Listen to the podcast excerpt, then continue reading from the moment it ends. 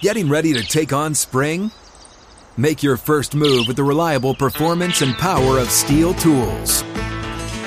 From hedge trimmers and mowers to string trimmers and more, right now you can save $20 on the STIHL MS162 or MS170 chainsaw. Real STIHL. Offer valid through June 30th, 2024. See participating retailer for details.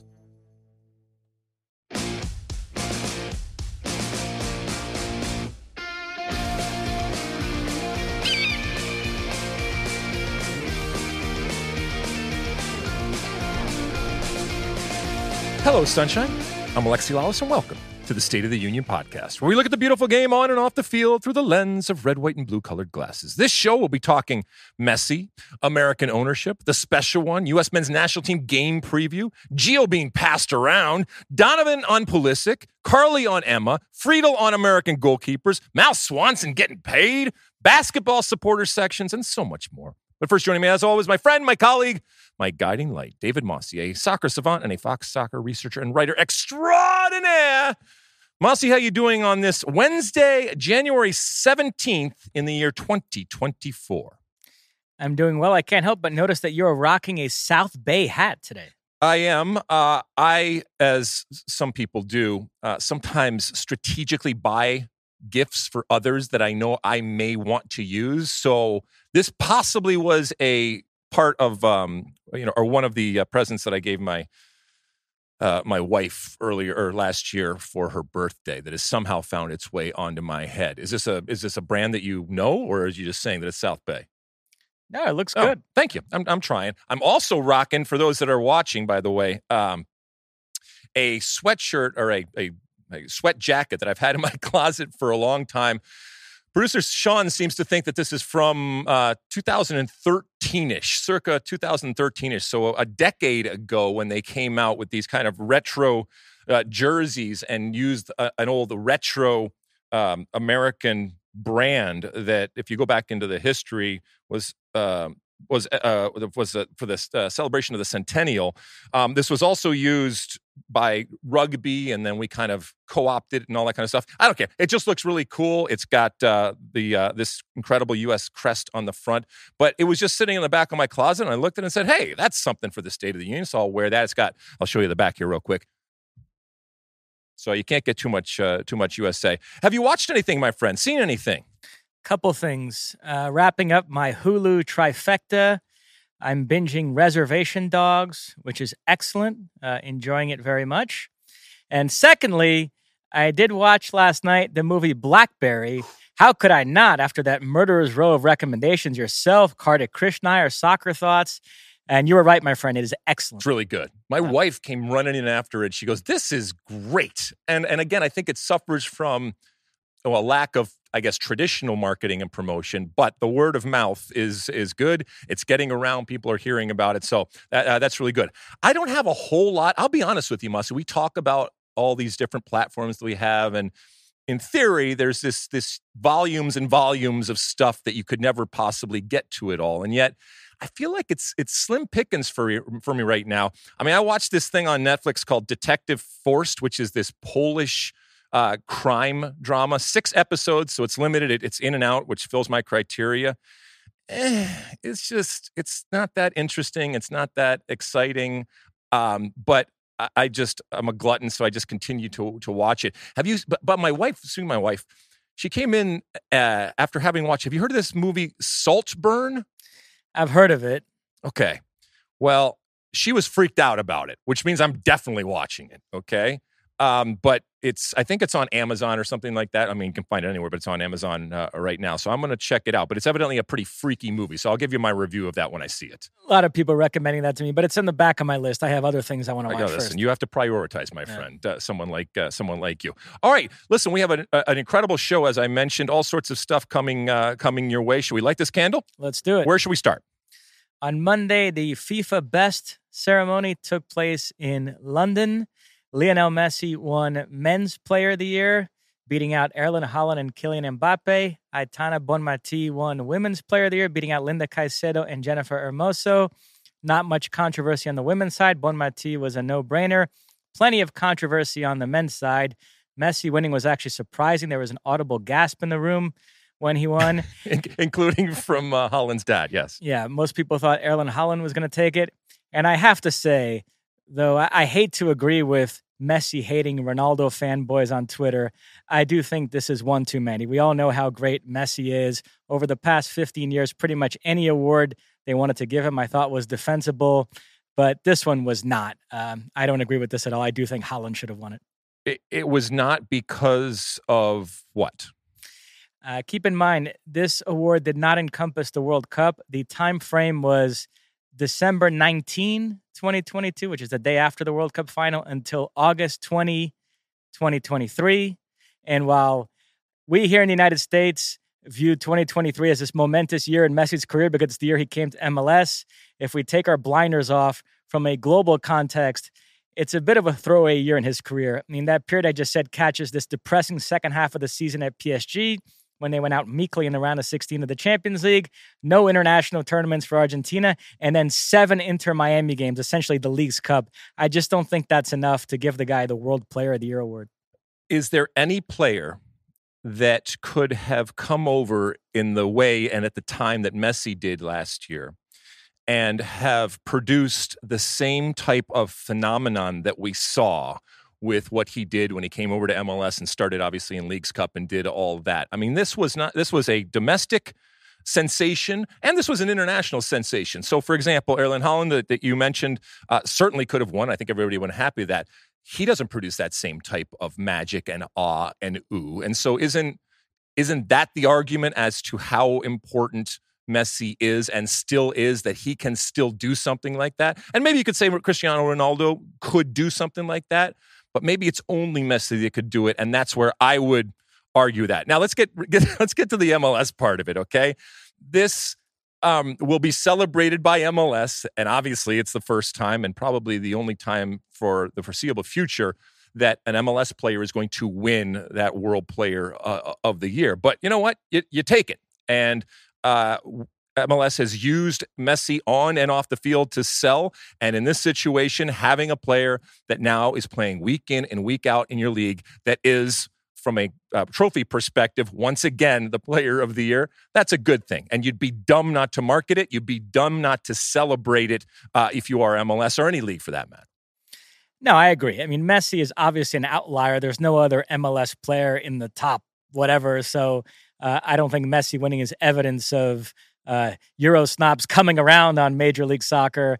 Uh, so we still pine for the day when somebody like a Hany Mukhtar, his exploits in MLS will carry over, where he'll actually figure in the discussions for these kinds of awards. But I think we're still a long ways off from that. But yeah, MLS should celebrate uh, Messi winning this award as an MLS player and the publicity that he brings to the league. Absolutely. Uh, so you were uh, so while there is controversy, and certainly I can put myself in another position and argue against Messi, but uh, Bonmatí, I don't think any argument between either of us. Uh, Pep as the coach, you you good with that? Absolutely. Okay, you're good with that. Sarina Wiegman, we're good with that. I think Absolutely. both of us uh, yep. and what she has done, and, and maybe what she's going to continue to do. As she just uh, just signed a new contract. Uh, Ederson and uh, Mary Earps for goalkeepers. Good with that. Yeah, although you did have that amusing scenario where Ederson did not make the team of the year. Courtois yeah. was the goalkeeper there, but Ederson won for goalkeeper of the year. All right. So uh, those are the FIFA awards. Uh, again, Messi wasn't there and I wasn't there. So we'll see what happens. Uh, what happens next year? Where should we go now? Uh, on, during our last podcast on Monday, when we were recapping the AC Milan Roma game, mostly through the lens of Pulisic and Musah, you wrapped up your spiel by alluding to the fact that Jose Mourinho was sitting in the stand serving a suspension. Then you thought he might get fired, and I didn't react to that. I just moved on to the next game and the rundown because, quite honestly, I didn't think he was that close to getting the sack. But you read the tea leaves on that better than I did, my friend, because we woke up the next morning to the news that Jose Mourinho has been fired by Roma after two and a half years. It's a big call by the American owners. That's the Friedkin family, given the fact that Mourinho is immensely popular with the fans. He did reach European finals in his first two seasons there, won the Conference League two seasons ago, lost the Europa League final on penalties last season. Um, and the fact that these are new owners still trying to establish themselves. And the biggest feather in their cap had been the fact that they hired Jose Mourinho. So big call by those owners.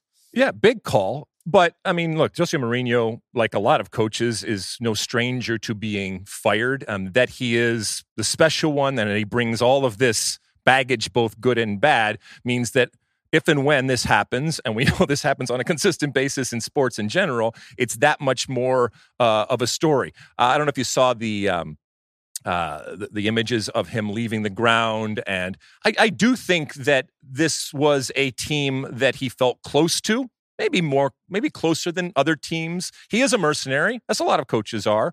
Um, but I do think that both Roma and I guess Italy, in a way, is near and dear to him. We know he's had past success. And while this one might not be looked at in the, in, in the same terms as other teams, you could see that it was still special to him. I don't think he was necessarily crying because he got fired again. I mean, he's going to make plenty of money and he's certainly used to that. But I do think that it it came to an end and maybe he was like you thinking well there's, there's no chance they're going to fire me right fire me right now um, but you know, coaches are hired to get fired, and he. I'm not going to cry for uh, Mourinho. He's going to be just fine going forward. His contract was up at the end of this season, and when he got called into a meeting with the owner, supposedly he expected it to be to discuss an extension, and instead he got fired. So it, it did catch him by surprise. Yeah, the thing I would say about Mourinho is he gives himself a short leash by the way he acts throwing players under the bus, complaining about the lack of spending, complaining about the referees, and also the style of football that his teams play. So it becomes all about results. I think a different coach under different circumstances might have survived, but with Mourinho, there's always this calculation of is he worth the headache and having to deal with him, especially when you consider that he is the highest paid player uh, highest paid coach, coach I'm sorry, in Serie A. And uh, as I mentioned, his contract was coming to an end, and they were going to have to give him another big contract to keep him. So I think that was part of the calculation as well. But but you would agree with me that even though we didn't necessarily see it, and you know I was just throwing stuff out there, I, I didn't have any inside information, but it's not it's not a ridiculous decision for this ownership or any ownership in this type of situ- situation to make. Although uh, and it should be said that he's being replaced by um, Italian playing legend uh, when it comes to Daniele De Rossi. So we'll see how that goes. But uh, another coaching legend in Fabio Capello, he, he did not see it uh, as something that was warranted. And I think he called it a, he said that there was a lack of respect towards Jose Mourinho. You don't see that, do you? That it was a lack of respect to him? No, I don't agree. The owners are allowed to, if they don't think the club is heading in the right direction, they're in ninth place in Serie A with the third highest wage bill. So I think it's surprising, but it's not like a ridiculous move for them to make. But as is the case often when there is, speaking of baggage, Americans involved either on or off the field, it takes on a new light and it's kind of um, catnip for us when it comes to the State, state of the Union because uh, Fabio Capello, uh, and for those who don't know, legendary Italian coach and has you know been just incredible and done incredible things.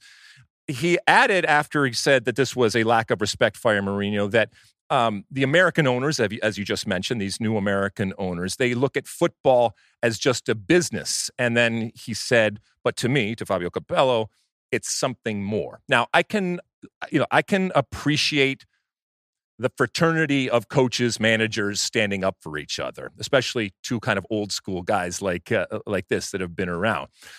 But um, you know, the the American aspect of it, and I've said this before yes, they do see it as a business. Um, American owners see club ownership in Europe or anywhere else for that matter as a business because they are businesses.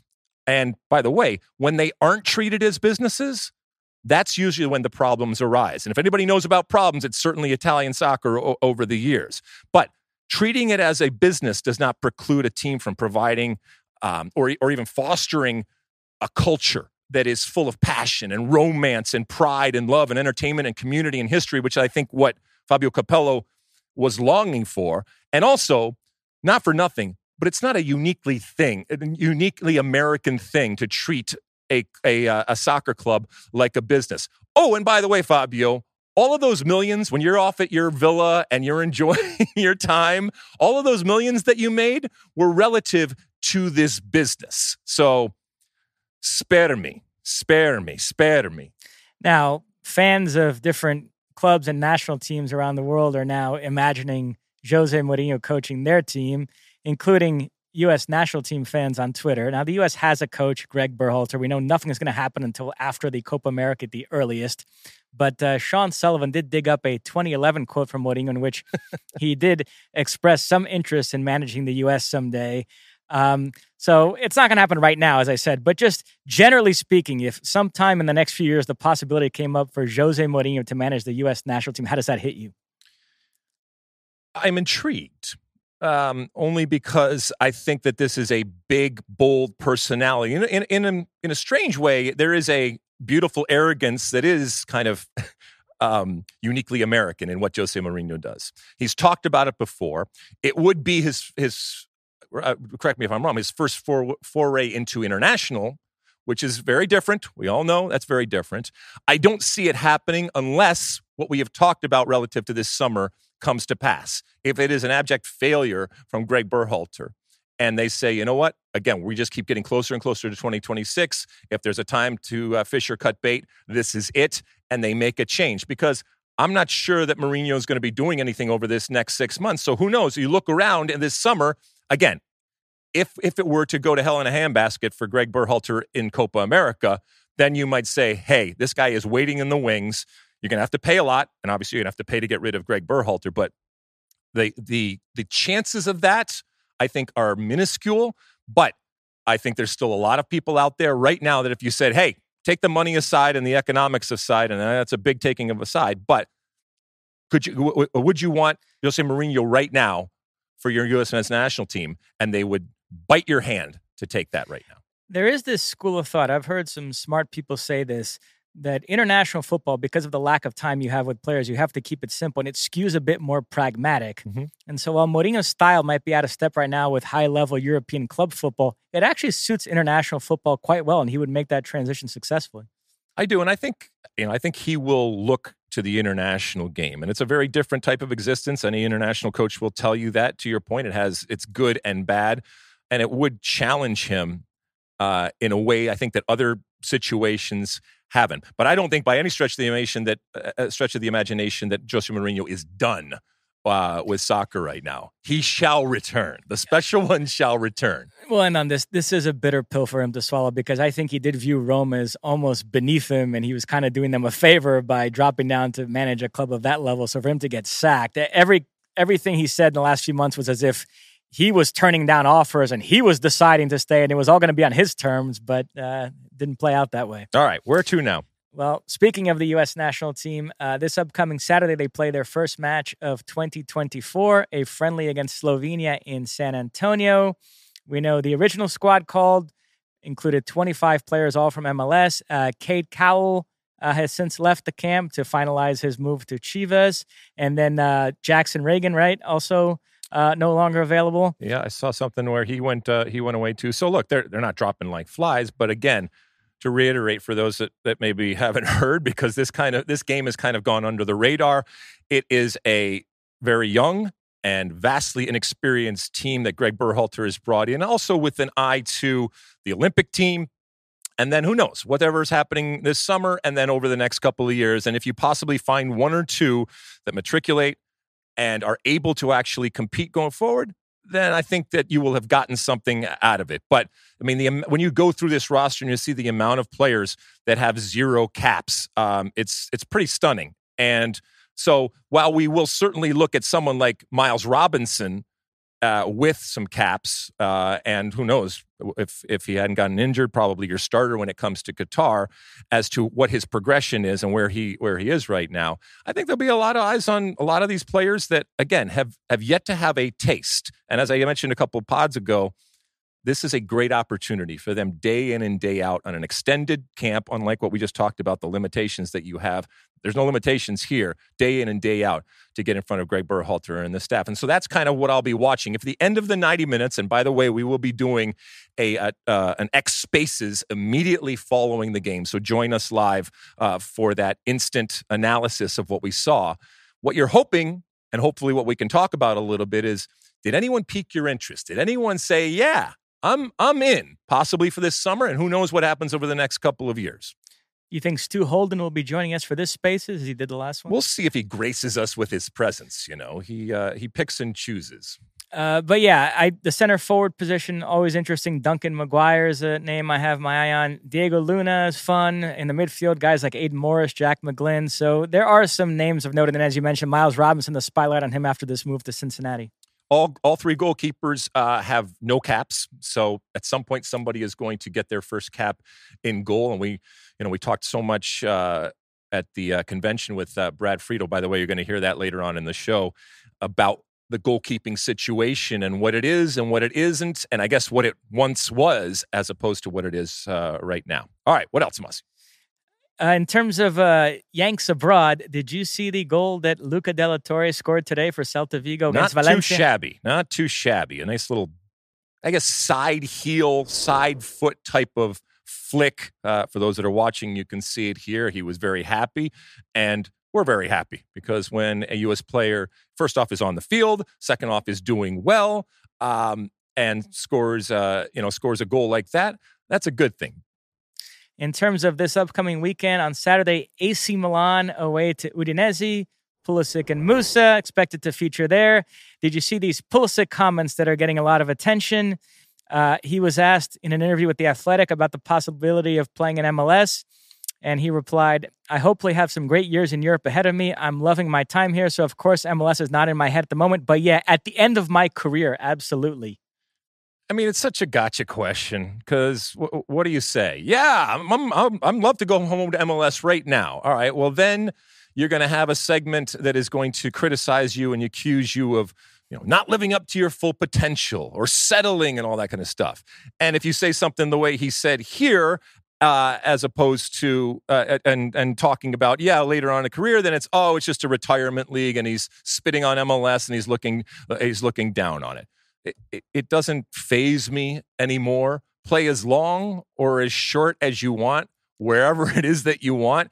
Um, I do think when it comes to Christian Pulisic, well, he's never played a minute in MLS, so he has he has nothing to compare it to when it comes to Major League Soccer, other than talking to his teammates uh, or watching it uh, watching it from afar. I do think at a certain point we are going to see Christian Pulisic back, but look, this this move to Italy has been wonderful for him. Again, knocking on wood that he stays that he stays healthy. So I don't think any time in the future that's necessarily going to happen. Although times can change, and with 26 coming, you never know.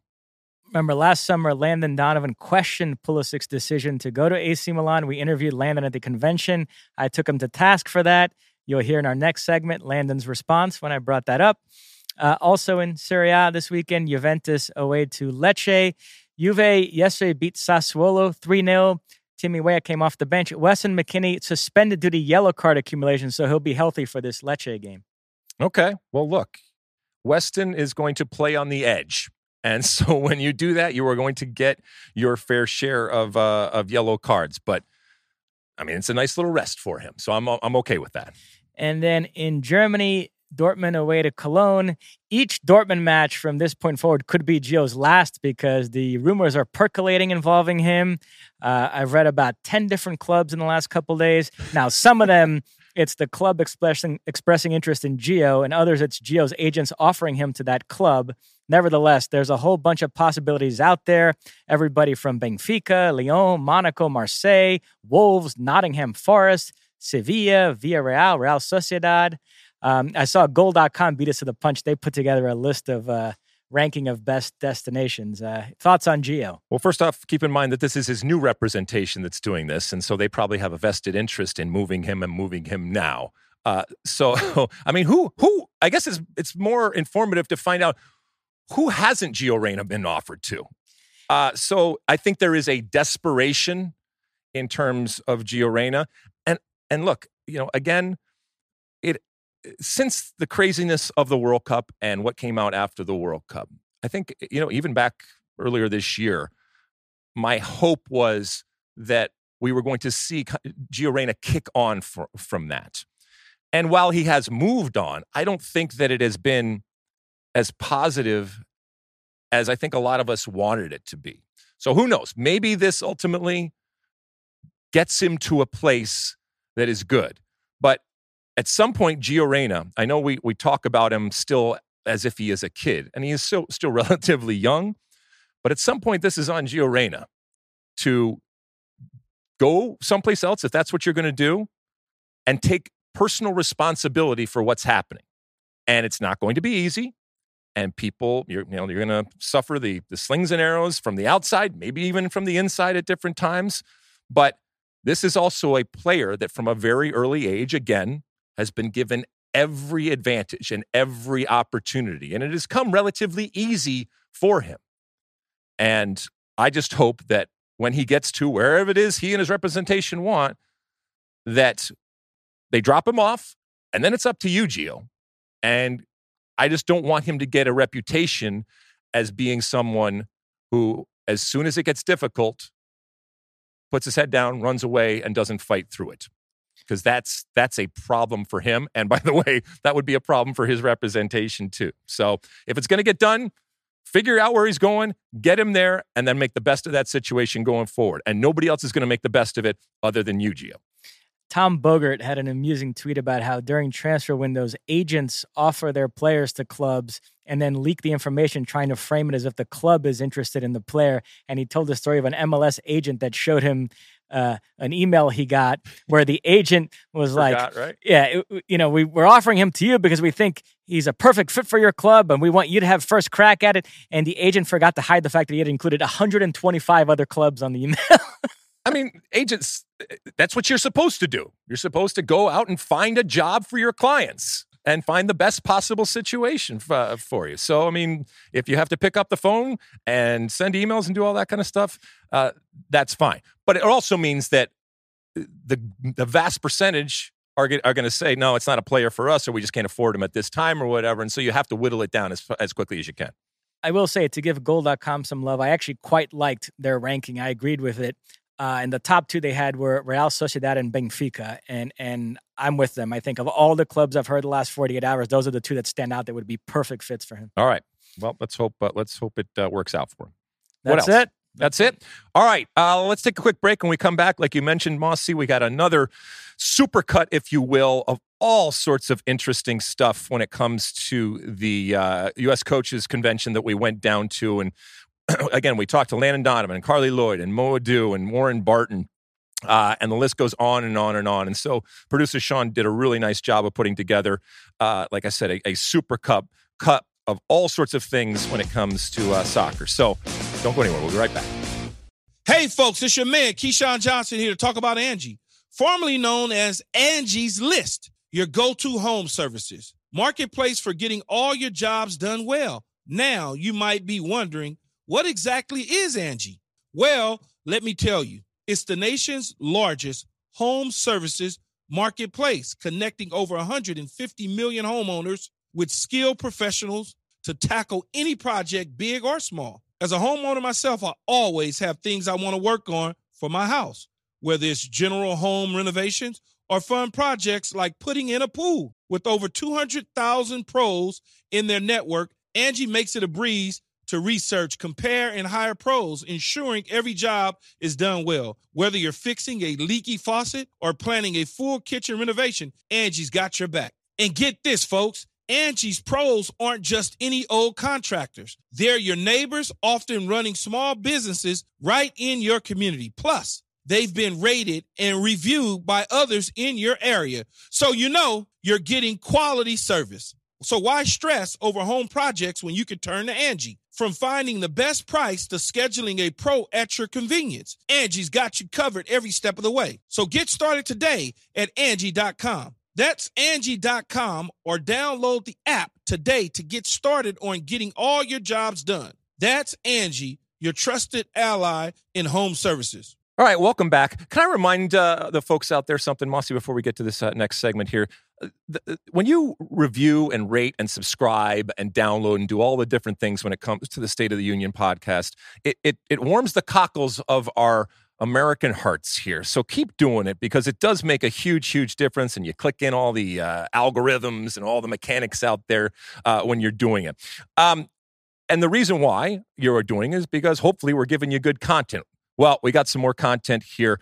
We talked to all sorts of different people at the United uh, Soccer Coaches Convention, including Landon Donovan and Carli Lloyd and Mo Edu and Warren Barton and others and Brad Friedel and that kind of stuff. So again, here is a supercut of some of those conversations that we had down there in Anaheim, California. Joining us now, the great Landon Donovan. Yeah. What does this U.S. men's national team this summer have to do, being led by Greg Berhalter, who we know is on his second chance, tight leash pretty much, I would think, What do they have to do to make you believe that this is a team that is heading in the right direction relative to 2024? I think we probably agree on this. Uh, this is a this is a big, big summer for the U.S. team. The first four years with Greg, lots and lots of young players, new players, developing, and we talked a lot during in Qatar about, you know, at the time it was should Greg stay, should Greg go, and I said at the time I think Greg should stay. I think this team needs continuity and then keep building. Now they've had time to stay together. They know each other. When every one of those guys comes into camp now, they know the expectations. They know the way Greg wants to play. And now you got to put it on the field and do it. And there's only so many opportunities before 2026 to play in real games. No qualifying. So this is really it. I mean, this is really it. And we need we need to see um, really good performances, and it's going to be against really good teams. Results you can't always control, right? Things happen, but you should really you should be able to look at it, feel it, sense it, and go, "Oh, that team's ready for 2026." And it's and it's better. It's improved. All these that's right. Because you know because you were talking about the the young players that they had. I mean, some of these players were teenagers, and as you know, maybe better than anybody, you were a very different player and person as a teenager than you are even four years later. And, and, so they will have matured both in terms of their play and just in terms of who they are as, as people. And that, that can manifest on the field. But you know what the key is, Lex, is they are maturing together. So I'll give you, you know, I don't know your trajectory with World Cups and, and what the roster makeup was, but for me in 2002, it was me and DaMarcus, right. young kids. Everyone else was a senior player. Fast forward to 2006 we were kind of quote unquote veterans on there were some guys still left over but we were some of the older guys and we weren't ready for that. I wasn't ready for that. And we, we suffered because of it. In 2010 we had a really like veteran team across the board. A lot of us had grown up together. So the key is that this team is growing up together. Mm. christian's grown up with Gio with with Weah, with Yunus, with all these guys are Weston, they're all growing up together, minus just a couple, Tim Ream maybe and a few others, but most of them have played together and now they're mature together, and I think that's a huge advantage. Landon, you questioned Pulisic's decision to go to AC Milan. You suggested you should come to the Galaxy instead.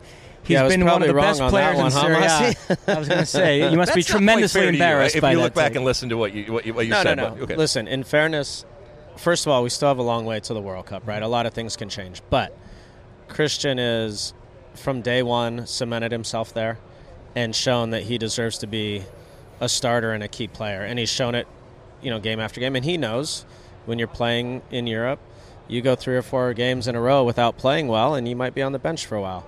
But he's he is so much more mature from his time, I think, at Chelsea especially, and just being thrown in into the fire there and now he's mature. He knows he knows what this is all about. He he can play the game a little bit. He knows how to he knows how to manage himself, but then also um, be consistent. And I think that's what he's shown. So listen, if he stays on this path, of course, it was a no-brainer. He should have been in Milan.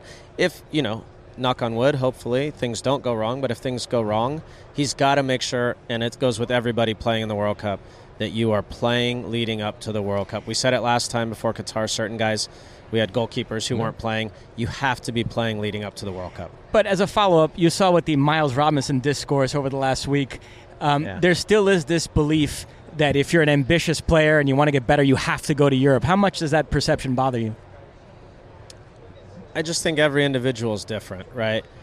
You can make the case now that playing in MLS is as competitive or more competitive than Liga MX guys like Brandon Vazquez and Cade Cowell just went to League MX to play, right? So everybody has different desires, dreams, hopes.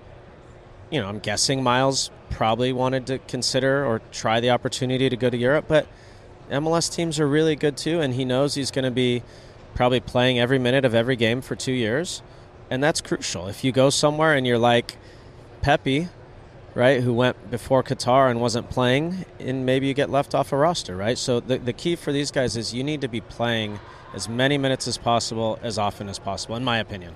Well, just to follow up on the uh, on the Pulisic thing, and not to defend you because you don't need defending, but had Christian Pulisic taken you up on uh, your recommendation and gone to the LA Galaxy, let's say starred for the LA Galaxy, won an MLS Cup, and was kicking it uh, at, a, at a high level, he still could be the same player that he is today. So yeah. that that pathway Yeah, it doesn't necessarily mean that you can't star and that you can't translate that stardom to being the best version of yourself with the national team. Is that fair? I believe that. Yeah. Okay. I mean, I personally believe Yeah. that because that was me. But I would say every player is different Sure. too. There are probably some guys who like you need to put them into a hard environment Mm-hmm. so they learn and grow and get better.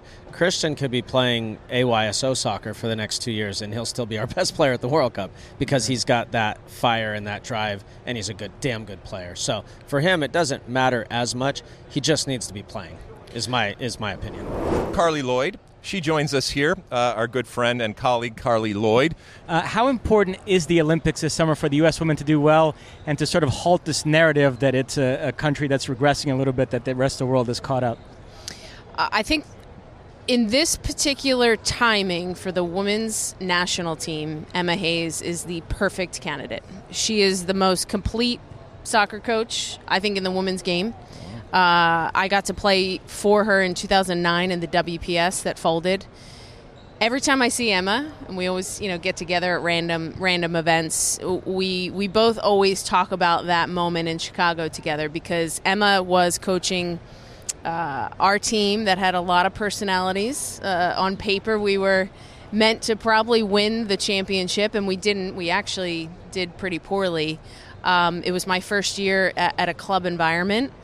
And so I think we both learned a lot about ourselves. And I think, you know, Emma has, has always gone back to that moment of, of that moment really making her into the coach that she is today of how to manage big personalities, you know, how to have those tough conversations. And I think that from a man managing standpoint, uh, and, and being able to get everybody on board from staff and players, she's uh, definitely the, the one to be able to do the job. So I think that it, it's great. I I think this Olympics going in this summer, uh, let's be honest, I, I don't think they're too focused on that. I mean, she's not coming in until what what June, I think, to coach the team.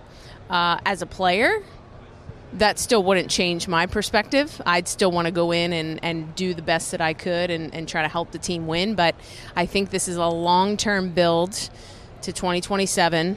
Um, and it's going to take some time to, to get all the pieces together. So you said it's a long-term build. So I'm wondering for these Olympics, would you like to see a younger squad? I know some veterans retired recently, but there are some like Alex Morgan who still want to be part of that mix.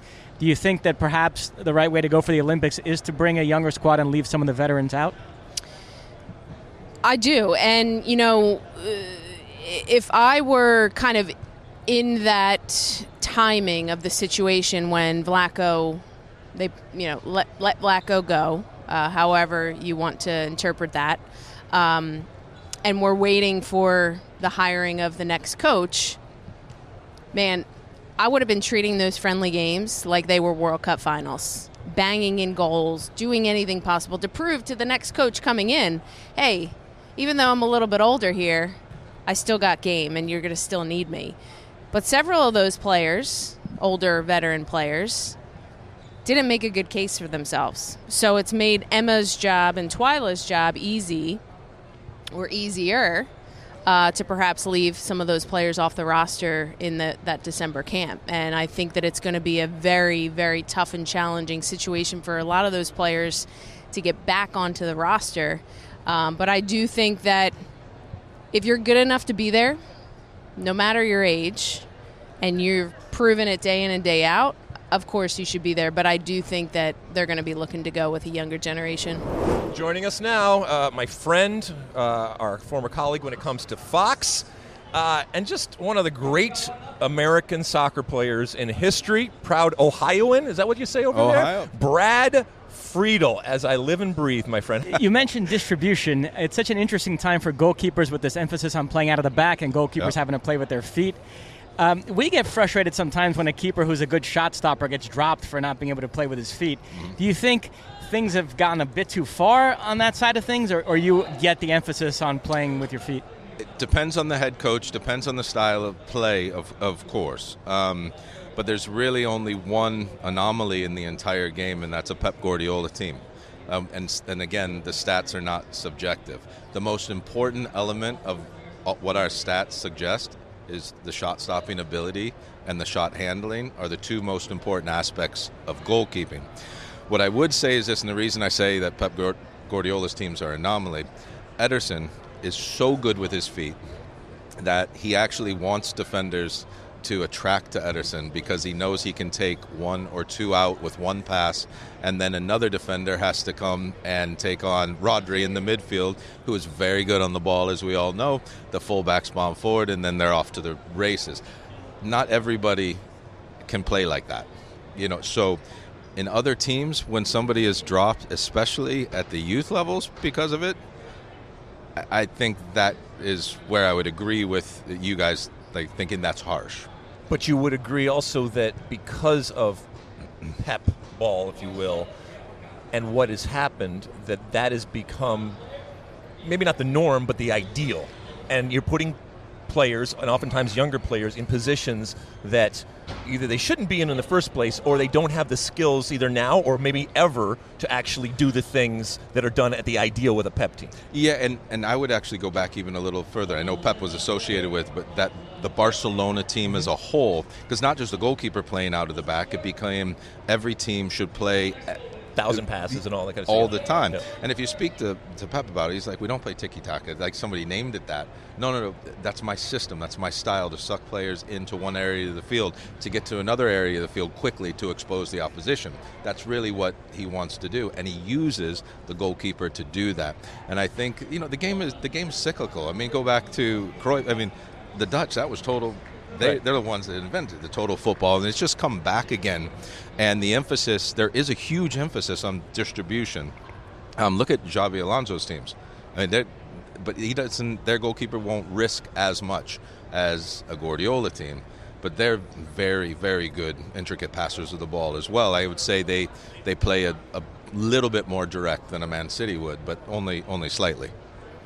It's an interesting time for American goalkeepers. They're still getting opportunities in Europe, but they're struggling to start for the bigger clubs. While guys like you and Tim Howard, when you whenever you ended up starting for some of the biggest clubs in the Starring, world, yeah. yeah. w- Why do you think that is? Have American keepers lost a little bit of prestige overseas?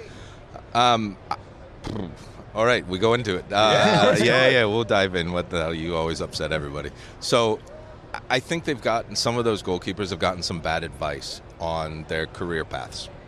Um, you know, when when I went to Liverpool, I was I knew I was at least a joint number one and given an opportunity. It didn't work out at Liverpool, so I had to go somewhere, and I played. Kasey went over, and if Millwall was his first was his first club, he played. That's where you learn. That's where you get better. That, and and by the, that's where the fun of it all is: is getting onto the field. Um, you know, you, uh, Tim Howard, he went over. Man United didn't work out. What did he do? He moved and he played, and he got better for it. You know, and right now, the goalkeepers that we have have been moving, sort of knowing they're going to be number two or number three as the number one goalkeepers. I, I gave Matt Turner his debut in the professional game with New England. He is good enough. He's actually a tremendous shot stopper. He's had to um, improve with much his, better with feet. his feet, Of though. course, and Yeah. he's had to work at it. But he's a great kid, great worker. He's good enough to play somewhere. I thought the Arsenal move was was not just because of my Tottenham uh, association. This is no, and I mean this sincerely. And I told him this on the phone when I spoke to him. It wasn't the right move. Ramsdale, the fee they paid for Ramsdale, the wages they're paying for Ramsdale. Ramsdale is going to have every opportunity to start. It wouldn't be one mistake or two mistakes in Turner's end. It would have been four months of mistakes, and then maybe it would have happened. And that's not what you want when you're going to be the number one. Zach Steffen, really good goalkeeper. Zach, Uh, the distribution really good. Uh, his, his presence, his body. He went and he, and he and he showed it at Middlesbrough when he finally went somewhere and was going to play. I think the move coming back to Colorado is a great one for Zach because he's going to play, and you have to at some stage take some of the financial element out of it, especially when you're young and play. Like I mean, you like it's it's no fun. You've been in teams where you're dropped. It's it's it's, it's horrible. And as a goalkeeper, it's even worse because there's no There's only one position you play. Yeah, you, you like have to wait for an injury, and then that's not cool to like want your teammate to get injured, and like it, it's a tough spot to be in. So that's you know Ethan Horvath's in a tough position. I don't think like I think he's a little bit more unlucky because he went last year and I thought he performed really well. To now not be in the 25 man that you can't even get a game, I, I think that's that's tough. Um, you know, and I know he's trying to play, but it, it's it needs to get resolved quickly before the 2026 World Cup. So we have at least three or four goalkeepers playing regularly that can have competition for the place. Competition makes you better. Who's uh, who's the starting goalkeeper in 2026 in your crystal ball right now? If you had to say right now Oh my. for the U.S. I don't know. That's my crystal ball, and that's what I think Mossy's alluding to. So it's wide open. I think, yeah, I think if it started today, it's Turner. Right. In 2026, it's it's wide open because we have to see. Um, Turner's gone back in at Forest, and, and he's performed he's performed pretty well since he's come back in. Um, but new manager at, of Nottingham Forest, are they buying another goalkeeper? Um, if they do, then what? And and hopefully he finds some. If if that happens, he either remains as the number one or moves moves somewhere where he can play. But to start in a World Cup and be at the top of your game, you you can't be on the bench and then go start in a World Cup and perform to the best of your ability. It's it's hard, really hard to do that. You remember when we were back, you know, Tony Tony or myself or or Kasey, like, and when we were swapping. It was hard to get a rhythm. Yeah. And it, it it would It almost wasn't fair to the goalkeepers. Yeah, it would have been- and, and it's harder also from the from the players in front of you too to get that coordination and get reps and do all Yeah. all, that kind of stuff. And then you have all the noise around too, Yeah, like yeah. Uh, like with the keepers and, and, and the media, like who's going to start, who's better, and and it's just it's just too much. Pick your. That's why when Raya went to Arsenal and Ramsdale was there, like and joint number ones, no. No, there's no joint number one. There, there's a number one, and Raya was it. They should have Ramsdale your number two. Like just laid it on, rip the mandate off, and let that be that. all right, joining us now on the State of the Union podcast, Maurice Edu. People, including Alexi, think that Berhalter needs a deep run this summer to validate the decision to bring him back as coach. If, if the U.S. were to go out early, that Berhalter could actually be in some trouble. Is that your sense? Do you think that's sort of a make or break tournament for Greg Berhalter? It's the biggest test before the World Cup, isn't it? Uh, and and there has to be pressure on everyone, and for us to have success from the player standpoint, if you come into a camp you don't do well, there should be pressure on you. That then if, you if you do get brought into another camp, that that pressure is amplified, or what you're doing at your club team, that should matter on, in terms of how you whether or not you get called in a camp. Greg has to be assessed as well, right? And I don't think that they made the hire with the with the thought that they're planning to drop him. But I think if there's a if we don't get out of the group stage and it's a disastrous performance and we just look like we're completely out of sorts, the pressure is ramped up.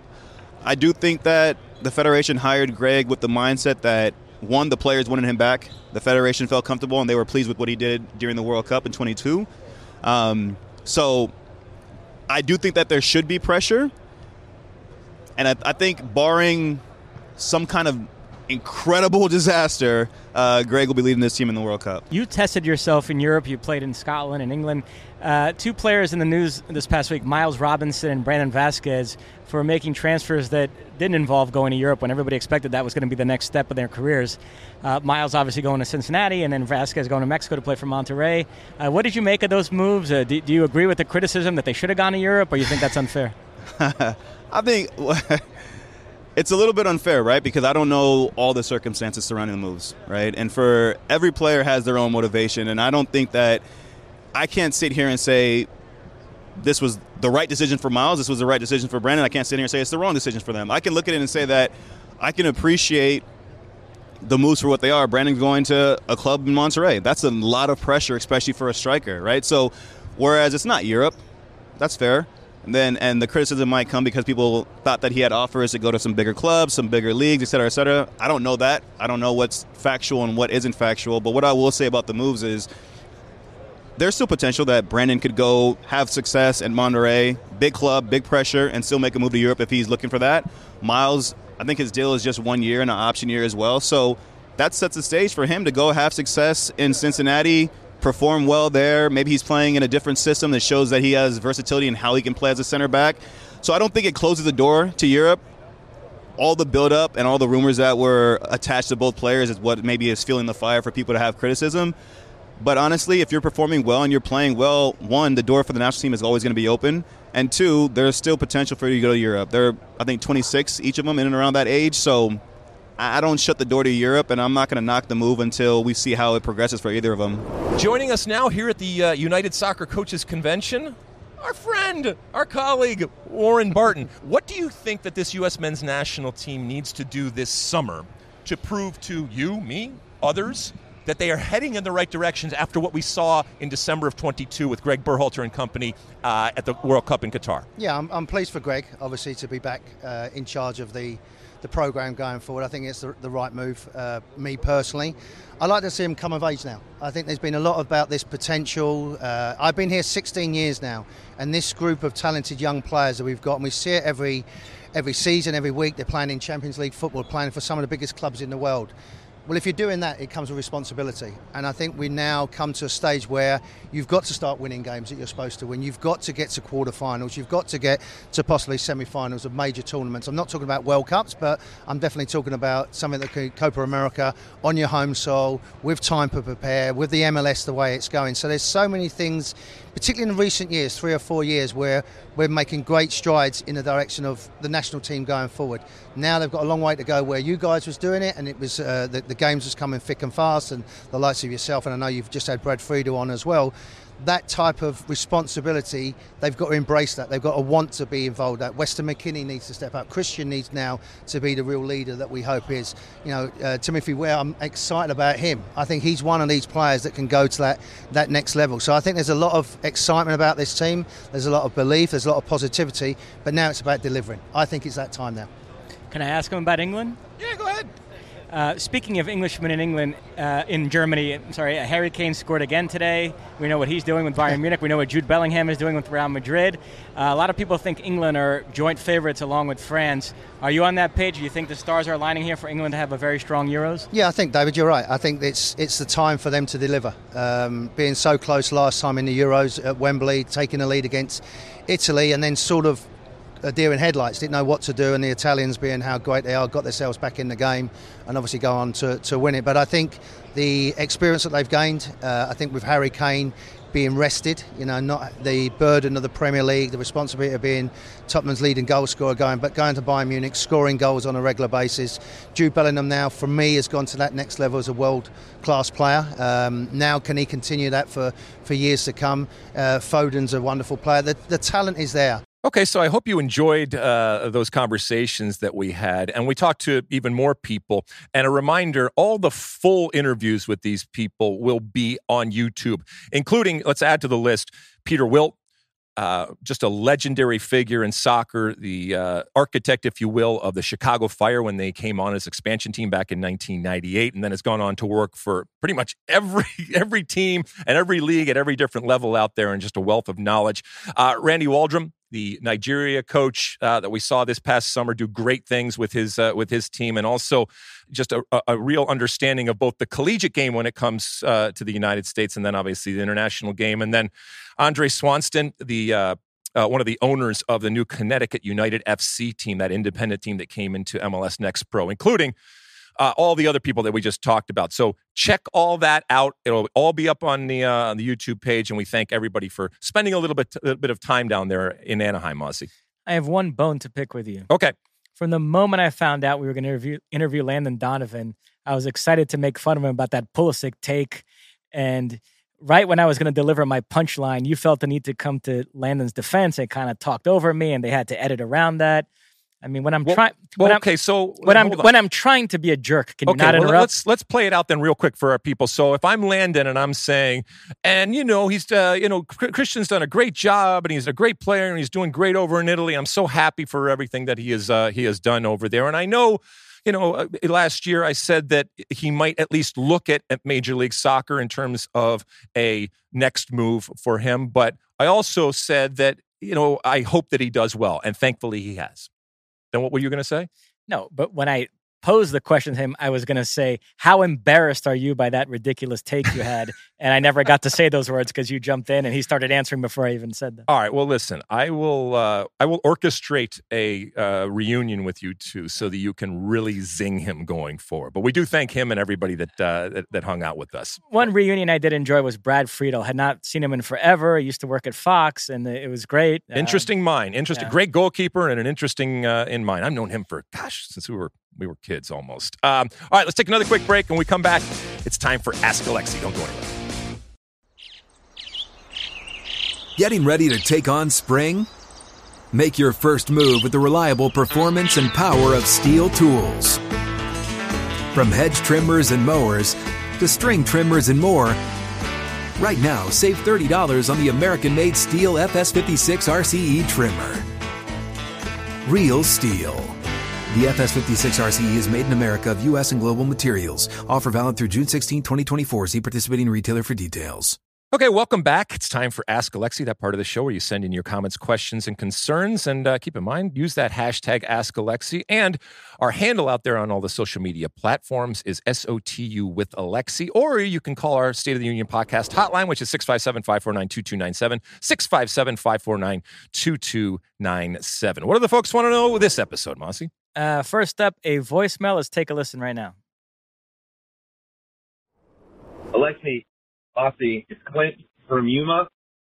Uh, big fan of the show. First time calling in. Uh, my question is, I was listening to some old podcasts, and Alexi, you were talking about people, coaches from coaches from Europe wanting American players, and it doesn't really matter for what reason. They just want to tap into the American market. My question is, do we care how we get those players over to Europe, or do we or is it just the fact that they get there? Let me know what your thoughts are. Thanks. Okay, Clint from Yuma. First off, Clint, thank you for re-listening to episodes. I mean, I, I, told you how important the downloading and the rating and subscribing and all that kind of stuff is. And if you want to do it multiple times, oh, that is awesome. So I love the fact that you're going back and mining some of the uh, previous content. To your question, um, I, I do think that I, I, if I remember correctly, and and I've done this and I've answered this over over the course of the years. I always seem to f- frame it relative to ownership because I think that an ownership's uh, desire and ambition can sometimes be a little bit different than an actual coach's or a manager's decision. to, to answer your question, first off, I don't care how they get there. Obviously, I'd love it to be the most you know um, advantageous and comfortable type of way, but it doesn't matter Okay. If it's uh, a backdoor type of situation, if it's a passport type of situation, if it's a relationship type of situation, you know what? You got to get your foot in the door. And so I am just happy when American players get opportunities. As we mentioned in the, in the previous pod, the amount of pathways and opportunities uh, is so much greater. But you still need a little bit of luck. You still need those connections. You still need things to uh, things to happen. But when it comes to the ownership of some of these teams, they are looking to be global brands. And we've talked about the incredible market that, that exists in the United States and a real desire to mine that market. And one of the surest way to do that, do that is to have an actual American. There are people that are waking up and watching AC Milan or Juventus right now not because they're necessarily big fans of either of those teams or even Serie A fans, but there are Americans playing. And that is gold uh, to ownership, especially ownership that is looking to make their brand as global and globally appealing as possible. Having said that, if you are a coach or a manager who is having these players foisted upon you, that can be problematic in terms of the dynamic and the relationship between the player and the coach and this exists in all in all sports. Um, and it can be problematic for that uh, for that player in terms of the playing time that they get. Um, and like I said, if it ultimately is uh, is successful, you want to be supported by your coach. So ultimately, I don't care how you get there. If it's a good situation, I want you to get there, and then it's up to you. And we've seen American players and and non American players who have worked through difficult situations, challenging situations where maybe a coach doesn't want this player, doesn't rate this player. And by doing the work each and every day, maybe Gio Reyna should listen to this, they find a way to become important. They find a way to earn the respect and the credibility of their coach. Doesn't always happen, but it, it sometimes is required in order for you to do that. It was interesting to hear Friedel at the convention talk about American goalkeepers and some of the mistakes he thinks he's they've made uh, in getting bad advice and making ill-fated moves to Europe in the last few years. Yep. All right. What else we got? Uh, question from X Mallory Jr. asks thoughts on Mal's record-breaking deal, uh, referring to Mal Swanson. Wow. Uh, so, for those that don't know, coming off of that uh, horrible injury, she signed an NWSL record as you mentioned, four year deal, option for fifth, fifth. And all told, if she plays that whole deal out, close to $2 million. So $400,000 a year with the Chicago Red Stars in the NWSL. Now, this is a deal that makes her the highest paid athlete in NWSL history. And she surpasses, who does she surpass? Oh, yeah, the Houston Dash winger, Maria Sanchez. Keep in mind, just for some context, the highest paid female player in the world is, uh, if reports are to be believed, Sam Kerr, around $600,000 a year with Chelsea. Now, she makes plenty of sponsorship money and all that, but just in pure salary right now. So this is this is great. First and foremost for Mal uh, Swanson, but I think this is also important for others that are going to see this. And in this battle that's going on right now with NWSL, this is a good message to be sending to the rest of the world that you are competing not just on the field in terms of the level of competition on the field, but also off the field in, in terms of the business, because there are a lot of different options when it comes to uh, uh, professional women's soccer players out there. And money talks, and money in the United States, that talks even more. I find that dynamic fascinating. I was planning to ask both Randy Waldrum and Carli Lloyd at the convention about that and didn't, get a chance with either. But the competition right now between the NWSL and these growing European leagues for players and Americans and which way they should go, I think that's very interesting. And she's a great player and by all accounts, a wonderful person. So you like good things happening to good people uh, uh, like that. And so, from an American perspective, you get to see a player develop domestically, celebrated, and by the way, and MLS should listen to this, being rewarded for making, in this case, NWSL, her league of choice and wanting to uh, play here. And I can't help but think, what would the U.S. World Cup team have looked like with yeah. Mal Swanson and Catarina Macario? Although it's not an excuse because there were loads of injuries elsewhere. England was without minus lots of its best players and still got to the final. Well, hopefully we will see her uh, in a World Cup going forward and see what uh, see what she can do, um, and hopefully uh, she's she's ready to go and she can, you know, pay for some drinks for uh, her friends there. All right. Anything else, Mosse? That is it. All right. Another quick break. When we come back, we'll finish out our show with my one for the road. Okay, welcome back. It's the end of our show, and at the end of each and every show, I give you my one for the road. Mosse, I don't know if you saw this uh, news that came out, local news, if you will. The Clippers of LA, they uh, one of the basketball teams that we have, professional basketball teams. They just released the rules for what are they for what they are calling the wall okay, which is in this uh, new stadium, uh, Intuit Dome, right? Uh, it's a new section of 51 uninterrupted rows of fans. Now, they have some criteria in order to uh, be in this uh, part of this uh, of the sec- section, right? Cannot cheer for the opposing team, cannot wear uh, opposing gear, and tickets can only be resold in Clippers Marketplace. And what they are doing, Mosse, in essence, is creating a supporters section at a basketball game. We have certainly seen this relative to basketball when it comes to Europe. Some incredible scenes, indoor scenes of the chanting and the dancing and the atmosphere is really what you are trying to do. But using, I guess, the um, the template of soccer that exists around the world, and by the way, exists here in the United States now, some of these other leagues uh, and uh, some of these other teams are saying, you know what? This is something that we can harness that makes the experience better, that makes it, I guess, a, a competitive advantage. But I, I think there is this recognition that soccer and that experience that people have when they go to a soccer game is unique and unlike anything else that exists. And they see the ability to tap into that. I'll be interested to see how they go about actually policing some of these rules that they have when it comes to not cheering for the opposition. Uh, and I know the jokes write themselves relative to the Clippers. I'm sure your mind is working right now relative to, uh, I guess, the Lakers, it would be. But I'm here for it and we'll see how organized it is. Are there are there capos? Are there um, song sheets? Are there things that happen there that become now part of that organic and romantic experience now of going to, in this case, an LA Clippers game? And we'll also see if it starts to spread. And this is something that we look back and say, you know, soccer showed us the way in terms of improving the experience when you go to some of these environments. And let's be honest, I've been to games, you've been to games.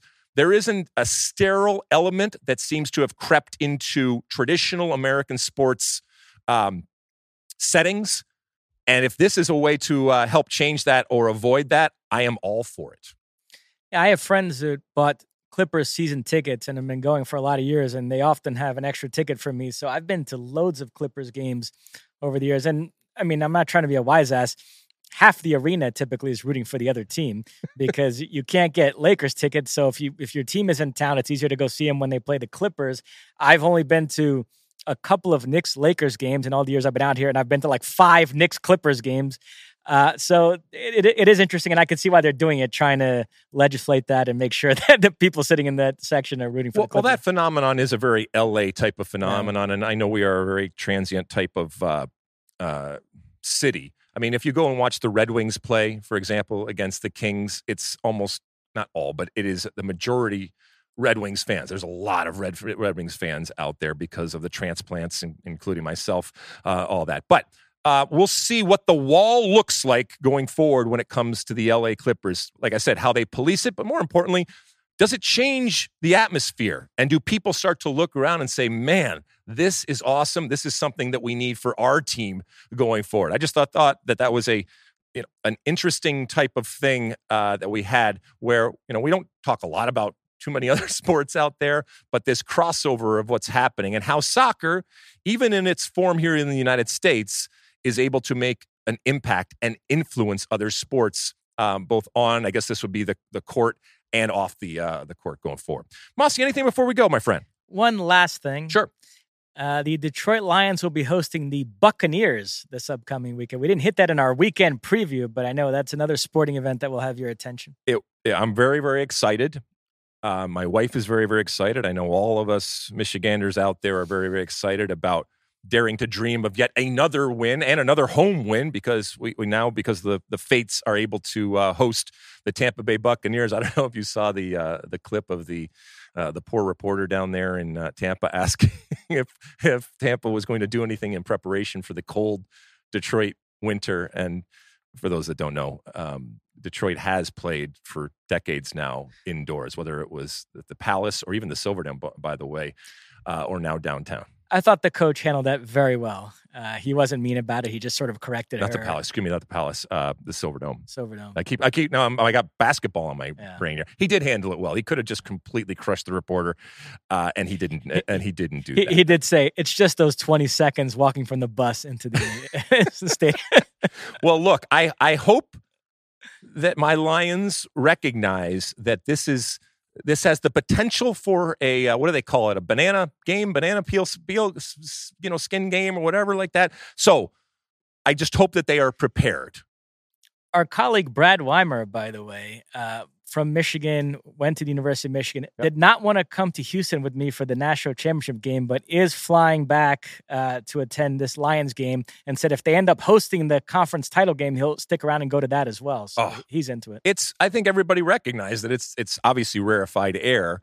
And let's be honest, as Detroit fans, you're saying, all right, who knows when we're going to be back at this before. So milk it and have a wonderful time doing it. So go Lions uh, this uh, this Sunday, and who knows, maybe even uh, beyond. Anything else, Mosse? That's it. All right, thank you. And again, I'm I'm reiterating, keep doing the downloads and the rating and the uh, reviewing.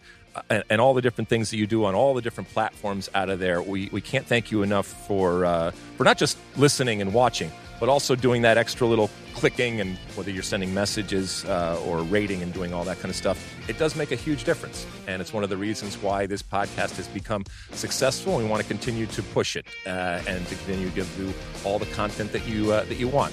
We will talk to you again uh, next week. Have a wonderful weekend of soccer um, and uh, watching the soccer, and just a wonderful weekend in general.